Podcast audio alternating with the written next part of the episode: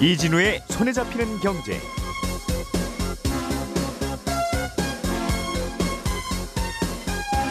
안녕하십니까 이진우입니다. 고 이건희 삼성 회장의 유족들이 상속세 납부 기한을 이틀 앞두고 상속세 납부 계획을 발표했습니다. 그런데 우리는 이 상속세를 어떻게 내느냐 보다는 이건희 회장이 보유했던 주식을 가족들끼리 어떻게 나눠 갖느냐, 어떻게 상속하느냐에 따라서 지배 구조에 약간의 변동이 있을 수 있어서 그게 관심이었는데 구체적인 그림은 어, 공개가 되지 않았습니다. 아무튼 이번 일을 계기로 삼성그룹의 지배 구조에 대해서 관심이 모아지고 있어서 오늘은 이 얘기를 좀 해보겠고요. 요즘 전동 킥보드 타는 분들이 꽤 많지요. 킥보드 이용하는 분들 그리고 킥보드를 대여하는 업체들에게 몇 가지 변화가 생길 것 같습니다. 어떤 내용인지 잠시 후에 들어보겠습니다. 어, 아파트 공시가격 이게 예전에는 별 관계 없는 나와는 별로 관계 없는 숫자였는데 요즘에는 재산세 같은 부동산 세금이나 건보료 매길 때 기준이 돼서 꽤 민감해지고 있죠. 그러다 보니까 이걸 어떻게 올리느냐에 따라서 이런저런 민원도 많은데 최근에 공시 가격이 너무 높다고 이의 신청을 한 것 중에 5% 정도가 수정됐다고 합니다. 이의 신청을 하게 되면 어떤 경우에 수정이 되는 건지 이 내용도 알아보겠습니다. 4월 29일 목요일 손에 잡히는 경제 광고 듣고 시작하겠습니다.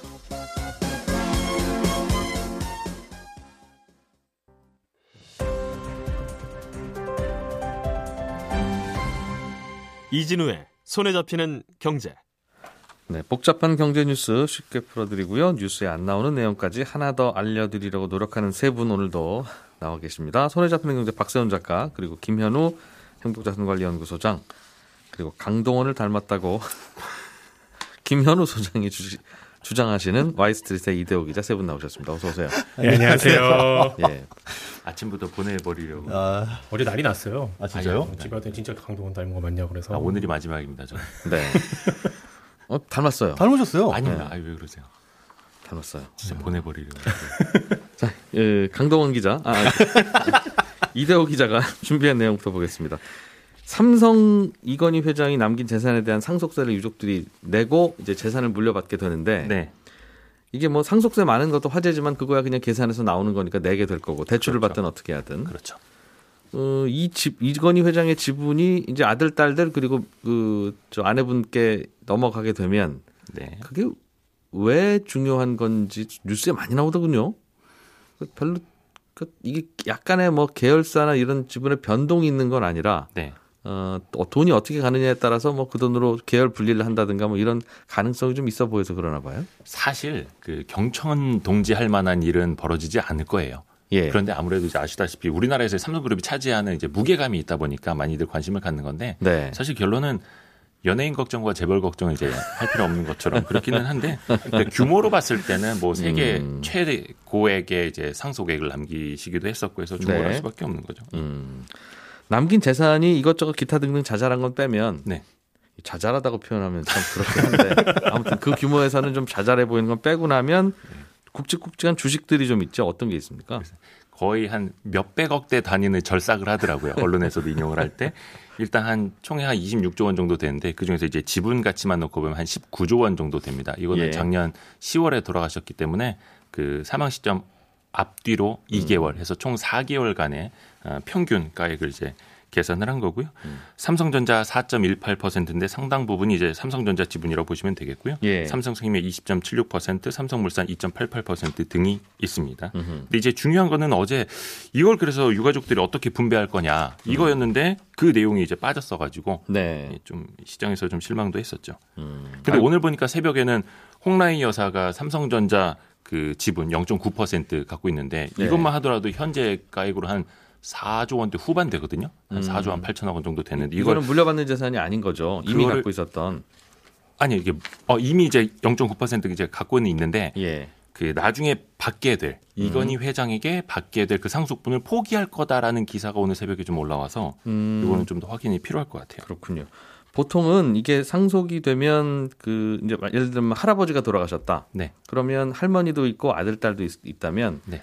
할머니와 아들 딸이 1.5대 1대 1 그렇죠. 이런 비율로 나눠 갖는 거라면서요? 똑같이 1대 1이 아니라 예. 그 미망인 같은 경우에는 1.5 예. 그리고 나머지 더 자식들은 드리죠. 1대 1대 1 이렇게 받게 됩니다. 음, 그래서 이게 굳이 서로 뭐 다른 합의를 함- 하지 않으면 이 법정 상속 비율대로 나눠지는 건데 그렇죠. 에, 문제는 이제 홍라희 여사가 1.5를 받게 되면 네. 그 이게 뭐 어, 표현이 어떤지 모르겠습니다만 할머니도 또 돌아가시잖아요. 네, 네. 그럼 이분의 1.5%도 꽤 큰 돈인데 그렇죠. 아들 딸들은 또 물려받을 때 또 상속세를 내야 상속세를 되니까 두번 내게 되죠. 그러니까 상식적으로는 굳이 받, 어, 받으실 필요는 없는 그렇죠. 어, 상속세 그- 때문이라도 네. 그래서 아마 이제 아들 딸에게만 나눠주겠다는 것 같아요. 또 이건희 회장 같은 경우에는 그 지분 그 분할에 대한 유언장은 따로 없다고 현재까지는 알려져 있잖아요. 예. 그래갖고 만약에 그게 합의가 안 된 것 아니냐 유가족들 사이에 그런 좀 관측들도 나오고는 있는데 만약에 정말 합의가 안 되면 일단은 법정 상속 비율 아까 말씀드린 것처럼 1.5 대 1 대 1 대 1 이런 예. 식으로 해서 일단은 신고를 해놓고 나중에 합의를 하게 되면 이거 정정 신고를 하면 된다고 하네요. 음, 그렇군요. 이것과 직접 연결되는 건 아니지만 항상 삼성그룹의 지배 구조 이야기를 하다 보면 네. 삼성그룹의 가장 큰 고민이 뭡니까? 실령님이 나타나서 이건희 부회장님 잠깐 와보세요. 내가 소원 하나 들어줄 테니까 뭐가 제일 고민이요? 이렇게 물어보면 예. 삼성전자를 어떻게 우리 가족이 아, 지배할 수 있을지 안정적으로. 어, 그게 제일 고민입니다. 라고 얘기하겠죠? 거의 삼성전자가 대부분이죠. 예. 그 지금 시가총액이 우선주 빼고도 한 490조 원 정도 되거든요. 네. 근데 이게 어떻게 보면 삼성 물산을 통해서 이미 지배를 하고 있어요. 근데 삼성 물산이 삼성전자를 갖고 있는 지분 한 5% 정도밖에 안 됩니다. 예. 아시다시피 삼성생명이 8.5% 제일 많이 갖고 있고 다른 계열사 가족들 다 합쳐서 한 20% 정도를 해서 삼성전자를 지배하고 있는 거고 음흠. 결국은 그래서 어, 삼성생명은 이제 조금 이따 말씀드리겠지만 보험업법 개정안 때문에 약간 좀 불안불안한 상태여서 음. 이재용 부회장이 17.3%를 보유하고 있는 삼성물산만 꽉 잡고 있으면 네. 이미 꽉 잡고 있죠. 그래서 이제 삼성전자를 안정적으로 어, 지배할 수 있는 구조는 이미 완성이 돼 있죠. 음, 그러니까 삼성물산이 삼성전자 지분을 갖고 있고 네. 또 삼성생명이 삼성전자 지분을 갖고 있는데 삼성생명이나 삼성물산이나 다 결국은 이제 이건희 회장 지분을 물려받으면 이재용 부회장이 지배를 하고 있는 것인데 네. 삼성생명이 갖고 있는 삼성전자 지분은 좀 팔라고 할 수도 있다. 법 법이 바뀌면. 그게 이제 국회에 계류돼 있는데 네. 이게 삼성생명법이라고도 불립니다. 원체 이제 삼성그룹 이제 타깃으로 한 법안이다 보니까 보험업법 개정안인데 이게 좀 복잡합니다. 이제 간단히 말하면은 음. 보험회사는 이제 언젠가는 그 고객들에게 내줘야 될 돈을. 보험금이라는 게 있지 않습니까? 예. 그 중에 상당 부분을 이제 주식에도 투자를 하는데 음. 당연히 삼성전자 주식도 많이 갖고 있고 그게 한 8.5% 정도 되는 게 있어요. 삼성생명 고객들이 보험료로 낸 거 굴리고 있으면서 그, 네. 그 돈의 일정 부분을 삼성전자 주식으로도 굴린다. 그렇죠. 생명보험 회사가 예, 예. 회계적으로는 언젠가 이제 돌려줘야 될 걸로 계산이 예. 되는데 그중 일부가요. 근데 이게 현재도 법적으로는 대주주나 계열사 주식 같은 경우에는 총 자산, 삼성생명 총 자산의 3%를 넘지 못하도록 돼 있어요. 음, 근데 그 기준이 음, 취득 원가로 돼 있는 거죠.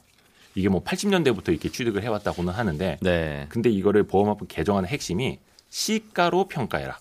그러니까 옛날에 뭐 시가총액이 100조 원도 안 넘었을 때 기준이 아니라 음. 지금 490조 원의 시가로 평가를 해라. 그러면 총 자산의 3%를 쭉 넘어버리겠죠. 아, 그러니까 보험회사는 고객들로 받은 가- 부터 받은 보험료 네. 이거를 돈을 굴릴 때 네. 특정 회사 지분을 3% 이상으로 넣어서 이- 이른바 좀 과도하게 투자하지는 말라는 게 법이군요. 그게 특히나 대주주나 계열사 계열사일 경우에. 경우엔 뭐 예를 들면 구글 주식이나 혹은 애플 주식 샀으면 그건 뭐라고 안 하는데 네. 그런 그런데 이제 언제 열어보든지 항상 특정 회사 주식이 3% 넘으면 안 되는 건데 네. 어, 지금 열어봤더니 왜 이렇게 삼성전자 많아요? 이렇게 물어본 거고 삼성생명은 옛날에 샀을 때는 3%보다 작았는데 네. 얘가 주가 오르는 걸 어떡하란 말입니까 우리가 그런 얘기군요. 그래서 어떤 회계 기준상 안전성, 건전성을 위해서 그걸 이제 시가로 평가하고 음. 그걸 넘어서는 부분은 매각해야 된다라는 거죠. 그게 지금 뭐 한 20조 훌쩍 넘을 거라고들 제 예상을 하고 있죠. 생명이 갖고 있는 전자 지분이 네. 그래서 그거를 팔게 할 거냐 아니면 그냥 봐줄 거냐가 현재 국회에 계류만 되어 있는 그게 보험업법 그게 상당한 개정안이군요. 불확실성이죠. 왜냐하면 삼성 일가에서 봤을 때 뭐 일가의 문제가 아니라 삼성 그룹 전반적으로 봤을 때 음. 20몇 조 원에 해당하는 삼성전자 지분을 딴 데도 아니고 전자의 지분을 판다면 예. 그래서 결국은 이거를 팔게 되면 삼성물산이 사오는 것 아니냐. 음. 그러면 삼성물산은 그 돈이 어디서 날 거냐? 해서 삼성 바이오로직스를 한 40여 퍼센트, 43% 정도 갖고 있다 보니까 네. 뭐 삼성전자도 삼성 바이오로직스 31% 갖고 있거든요. 음. 그럼 삼성 그룹이 삼성 바이오로직스 한75% 정도를 갖고 있어요. 네. 그 여러분들이 잘 모르시겠지만 삼성 그룹 중에서 시가총액 2위가 삼성 바이오로직스예요. 음흠. 그러니까 그건 이제 충분히 갖고 있으니 삼성물산이 그걸 좀 팔아서 그 돈으로 삼성전자 지분을 사오는 건 어떻겠느냐 음. 이런 시나리오도 나오죠. 나오고 있죠. 네. 음. 아무튼 지금 청취하시는 분은 귀로 듣기에는 굉장히 아, 복잡했을 텐데 복잡해요. 이거, 이거, 이거 그림으로 그려놔도 칠판에다 그림. 그리면서 봐도 저게 뭐지 싶은 그림이긴 하는데 네. 이게 뭐 갑자기 무슨 큰 변화가 생긴다는 건 아니고 그렇죠. 상속세 내기도 하니까 이게 화제가 되는 김에 음. 삼성그룹의 지배 구조에 어떤 고민거리가 있는지 이슈가 있는지 알아봤다 네. 그런 뜻이죠. 좀 전에 삼성전자 1분기 영업이익 발표됐는데 9조 3천 전년 대비 45% 오른 걸로 나왔어요. 예, 이제 속- 지난번에 속보치는 발표가 됐었고, 네. 어, 이제 조금 수정이 됐느냐 정도인데 똑같네요. 네. 지난번에 발표됐던 숫자하고. 음. 고맙습니다, 박세훈 작가님 챙겨주셔서. 어, 또 체크까지 해주시고 별 말씀입니다. 퇴근하시나요? 훌륭하십니다. 예, 박 작가님께 준비하신 아이템으로 넘어가 보죠. 전동 킥보드 관련해서 취재를 해오셨는데, 네. 전동 킥보드 관련해서 뭐가 바뀝니까? 다음 달 13일부터 관련 법안이 바뀝니다. 일단 킥보드 탈 수 있는 나이가 제한이 됐는데 예, 그 법에서 탈 수 있는 연령을 정해둔 건 아니지만 앞으로는 킥보드를 타려면 우리가 흔히 말하는 오토바이 면허증 있죠. 이런 원동기 면허증이 있어야만 가능합니다. 근데 이걸 딸 수 있는 나이가 만 16세 이상이거든요. 16세. 예, 그러니 예. 만 16세 미만은 타면 안 된다는 겁니다. 음. 무면허로 운전하다 걸리면 범칙금 10만 원 내야 되고요. 예, 만 13세 이하의 자녀가 킥보드 타다가 적발되면 부모가 10만 원을 내야 됩니다. 음, 아이든 부모님들은 필히 주의를 더 하셔야 되고 예, 인도로 달리면 안 되고요. 음, 킥보드는 자전거 전용 도로에서만 주행이 가능한데 음, 자전거 전용 도로가 없는 도로에서는 가장 우측 자리에서 달려야 합니다. 헬멧도 의무적으로 써야 되고 음주운전 안 되고 두 명 이상 타는 것도 안 됩니다. 위반하면 전부 다 돈 내셔야 됩니다. 예. 요렇게 바뀝니다. 바뀌는 건 특별히 나머지는 당연히 뭐 헬멧과 음주운전에 대한 건 상식인데, 상식인데 이게 예. 12월에 어, 법안이 나왔을 때는 헬멧 의무가 아니었어요. 음. 그 당시에는 네. 또한 번 바뀐 거라서 요거 아직 모르는 분들이 계셔서 뭐 확인차 한번 더 현실성이. 떨어지죠. 단속하기도 힘들고 사실 오토바이 타고 다니시는 분들 헬멧 안 써도 그거 경찰 분들이 옆에 지나가도 안 잡는 경우 많습니다. 그 너무 빠르니까 못, 잡는 빠르기도 건데. 하고 또 다른 이제 뭐, 킥보드 정도는 잡을 수 있지 않을까요? 예. 그렇군요. 이게 그러니까 어린 아이는 타면 안 된다는 거니까 예. 이거는 적발하기는 쉽겠어요. 네. 딱 보면 꼬마니까. 아, 예. 근데 문제는 이제 꼬마한테 범칙금 물릴 수는 없으니까 예, 부모님 부모한테 가야. 되는데 아버지와 어머니가 서로 미루면 네. 이게 아빠 닮아서 이렇다. 나는 낼 수 없다. 예를 들면 파출소로 오세요. 그럴 경우에 부부 중에 누가 책임 세대 주겠죠 아마. 그렇겠죠. 어쨌든 그리고 저 음. 어른들 중에도 주의하셔야 되는 게 이거 면허증 없으신 분은 못 타요. 못 탑니다. 자동차 면허증 있으면 대체가 가능한데 예, 자동차 면허증들은 많이 있잖아요. 없는 분들도 있습니다. 아 있을 수 있죠. 있을 수 있죠. 예. 근데 이 원동기 면허가 따로 있어야 되는 거 아닌가요? 맞아요. 원동기 면허가 따로 있어야 되니까 원칙으로는 그런데 아니 아니요 자동차 면허증만 있어도 탈 수. 괜찮아요? 네, 예. 괜찮아요. 자동차 면허증이 없으면 원동기 면허라도 있어야 된다. 음, 그리고 이거 PM 전용 면허증을 지금 만드네 만에 국회에서 지금 하고 있어요. PM이 뭡니까? personal mobility, 아하. 개인 이동 장치, 전동 킥보드. 네. 만들 때 우리 말로 만들었으면 좋겠습니다. 제가 만드는 건 아니에요. 예. 의견. 음, 그 정도 네. 끝이에요? 그렇게 바뀌고 예. 또 하나 바뀌는 건 뭐냐면 예. 킥보드 관련해서 안 타는 분들이 가장 불편해하는 게 뭐냐면 내 집 앞에 킥보드가 있더라. 이거 치워야 되는데 무거워서 치우기도 힘들고 네. 통행하는데 불편하고 이런 거 있잖아요. 예. 앞으로는 서울시가 무단으로 방치된 킥보드는 견인하기로 했습니다. 그리고 음, 견인료는 대업체에게 내기로 바꿀 겁니다. 4만 원 정도 합니다. 그러니까 킥보드 업체한테 청구한다는 거죠. 그렇습니다. 우리가 가서 치웠다 이거. 네. 음. 그 시민들이 신고하게끔 지금 시스템을 만들고 있어요. 예. 예. 그 당장 시행은 아니고 빠르면 6월, 늦으면 7월 시행한다는 계획입니다. 음. 이게 참 업 체도 골치 아프겠어요. 그렇죠. 그거 뭐 우리도 그냥 가지런히 잘 놓여 있으면 좋은데 이거 사람들이 타다가 그냥 틱 버리고 가서 그런 걸 아마 그런 뭐라고 거할 수도 없고. 나중에 탄 사람에게 청구하지 않을까 싶어요. 아, 마지막 안 탄. 사람에게 네, 마지막에 기록이 탄 사람. 남아 있으니까. 왜냐하면 렌트도 예. 우리가 렌트카 타다가 속도 위반하거나 하면은 음. 뭐 범칙금 나한테 결국은 내가 내야 되는 거잖아요. 네. 음, 그런 것처럼 그 기술적으로 그럴 수 있다면 모르겠는데 다 내가 어디다 버렸는지 나도 난 제자리에 놨다고 하면 서로 그거를 누가 어떻게 그 요즘에요 입증하겠습니까? GPS가 다 GPS로. 달려 있어가지고 아마 그거는 CCTV를 가릴 수 있을 겁니다. 아마. GPS가 그 몇 미터까지 뭐 볼걸요? 그 지금은 또 그렇게 가면 어, 길가에다 이렇게 잘, 잘 놨느냐, 아. 아. 니면 길을 막으면서 쓰러뜨렸느냐인데, 아, 그걸 뭐 GPS가 방향. 어떻게 알겠어요? 그리고 지금 여기 업체가 한 20개 정도 되거든요. 예. 그런 식으로 이렇게 타는 사람에게 물리게 되면 네. 안 타죠. 다른 거 타게 되죠. 그런 거 안 물리는 쪽으로 가게 되겠죠. 음, 이게 지금 고민이 뭐냐면 네. 어느 정도 자본력이 있는 업체들, 그러니까 상위 한 3개, 4개 업체들 같은 경우는 자체적으로 자기들이 주차장을 만들어 놨어요. 네. 그리고 그쪽으로 어, 주차를 하게끔 유도를 하고 아. 잘 하신 경우에는 다음번 탈 때 할인을 해주는 식으로 유도를 하고 있거든요. 여기저기 좋네요. 주차장을 만들어 놨다고요? 예, 만들어 놨습니다. 음. 근데 문제는 네. 영세한 업체들 같은 경우에는 이런 주차장을 만들 여력이 안 되고 음. 또 아까 말씀드렸던 자본력 있는 애, 있는 업체들은 구마다 사람들을 배치를 시켜놨어요. 예. 그래서 그런 신고가 들어오게 되면 바로 출동해서 음. 바로 수거를 가거든요. 그러니까 한 시간 정도만 있으면 다 수거를 한다는 겁니다. 지금. 네. 근데 영세한 업체들은 여기에 인건비가 들어가기 때문에 건당 한 네. 3천 원에서 5천 원 정도 줘야 되는데 요 인건비를 대기가 힘들기 때문에 아무래도 이게 시행이 되면 영세한 업체들은 앞으로 좀 어, 이 바닥에서 퇴출되는 게 아니냐 하는 음. 게 업체 측 전망입니다. 이게 전국 통일이 된 게 아니라 영세 업체들이 열심히 서비스하고 있는 거죠. 그렇죠. 그러다 보니까 예. 비용도 애매하고 네. 그 어제 업체랑 얘기하면서 들었던 재밌다고 표현하기 좀 뭐한데 예. 진짜 고민은 뭐냐면 아까 말씀하셨던 것처럼 헬멧이에요. 음. 면허증 소지하는 거 안전을 위해서니까 오케이. 어, 길거리에 방치된 거 음. 치우는 것도 오케이. 예. 헬멧 이거 어떻게 될지 너무 너무 모르겠다. 상식적으로는 그거 탈 때 헬멧 써야지인데 문제는 그게 예. 어디서 나요? 나 오늘 아침에 요거 탈 계획이 있어서 꼭 지금 헬멧 갖고 나가야지가 아니라 그렇죠. 어 나 저기서 저기까지 가야 되는데 택시 타기에는 비싸고 네. 버스는 안 가고 시간은 없고 그럴 때 그때 딱 잡아 급하게. 타라는 거잖아요. 그러니까요. 그러니 헬멧이 있을 리가 없죠. 없죠. 그러니 업체 측에서 제공을 해야 되는데 네. 이거 제공을 하자니 분실 위험도 있고 분실 위험이 어떻게 기술적으로 막아본다고 해도 비가 오거나 먼지가 쌓이면 위생적으로 문제가 되기 때문에 네. 그걸 하나하나 일일이 다 닦아야 되는데 음. 그게 굉장히 어렵다는 거죠. 그래서 이거는 헬멧을 증정하는 방안을 좀 생각하고 있다고 해요. 이용자들한테. 안 갖고 다닙니다. 안, 안 돼요, 안 돼. 그럼 안 갖고 다니죠. 그래서 이게 가장 큰 문제라는 거예요. 기본적으로는 헬멧을 쓰고 가면 머리카락이 망가지기 때문에 아. 쓸 수가 없어요. 야, 이게 문제가 참 많네요. 그러나 써야 됩니다. 안전 안전을 위해서. 네. 자, 공동주택의 공시 가격 이야기를 좀 해보죠. 네. 이게 뭐냐면 아파트 공시 가격이라고 하는 건 나라에서 정해주는데 네. 그 공시 가격에 따라서 세금, 세금과 건보료, 건보료, 뭐 기타 등등 기초연금, 예 등등 어, 어찌 보면 기초연금 받으실 나이 드신 분들은 이거가 조금 높아지면 또 못 받을 수도 못 있고. 받을 수 있, 예. 으니까 대단히 예민한 네. 건데 그래서 이의 신청이 꽤 많았다고요. 네. 어, 전체의 아, 작년보다 늘었는데 한 32.6%가 작년보다 늘었습니다. 49,600건 정도인데 아, 일단은 여기에서 이제 수용이 된 게 5% 정도입니다. 네. 음, 수용이 된 게 2,485건인데 이것만 조정이 됐냐? 그게 아니라 이런 의견이 나오고 수용이 되게 되면 그 주변에 네. 아, 옆에 집도 포함이 되겠죠. 연관 세대 이런 것들까지 포함을 해가지고 총 49,663건이 이번에 조정이 됐습니다.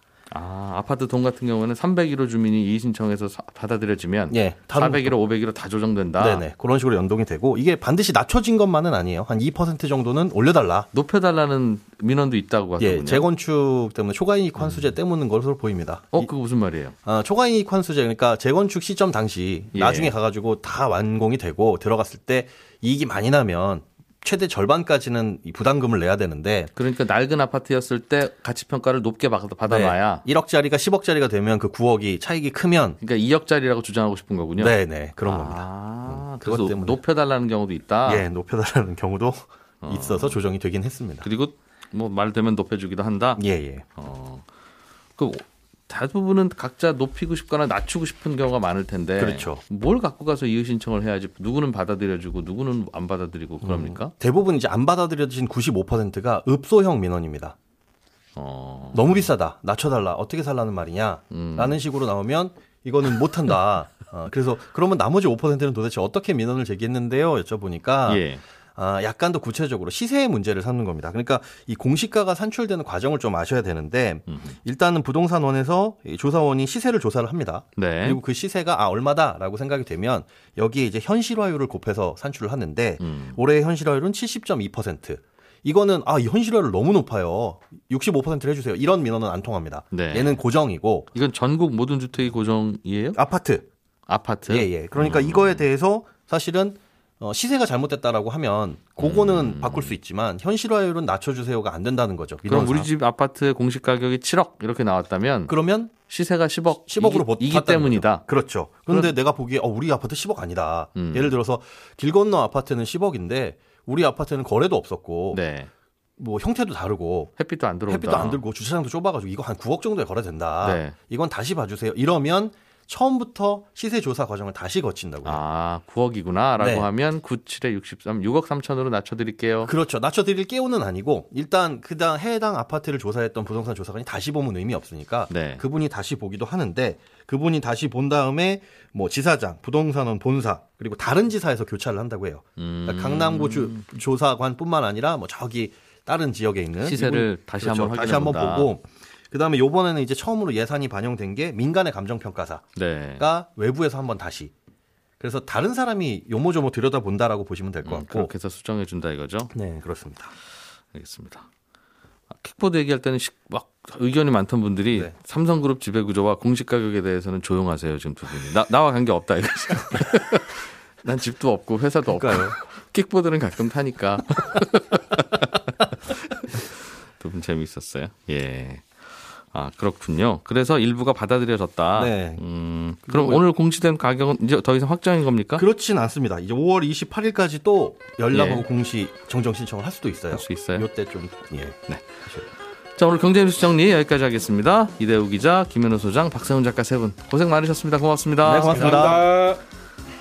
오늘 11시 5분에 하는 손경제 플러스에서는 요즘 한창 뜨거운 이슈인 가상화폐에 대해서 두 분의 전문가 모시고 아주 깊게 논의를 해보는 시간 같습니다. 들어주신 여러분 고맙습니다.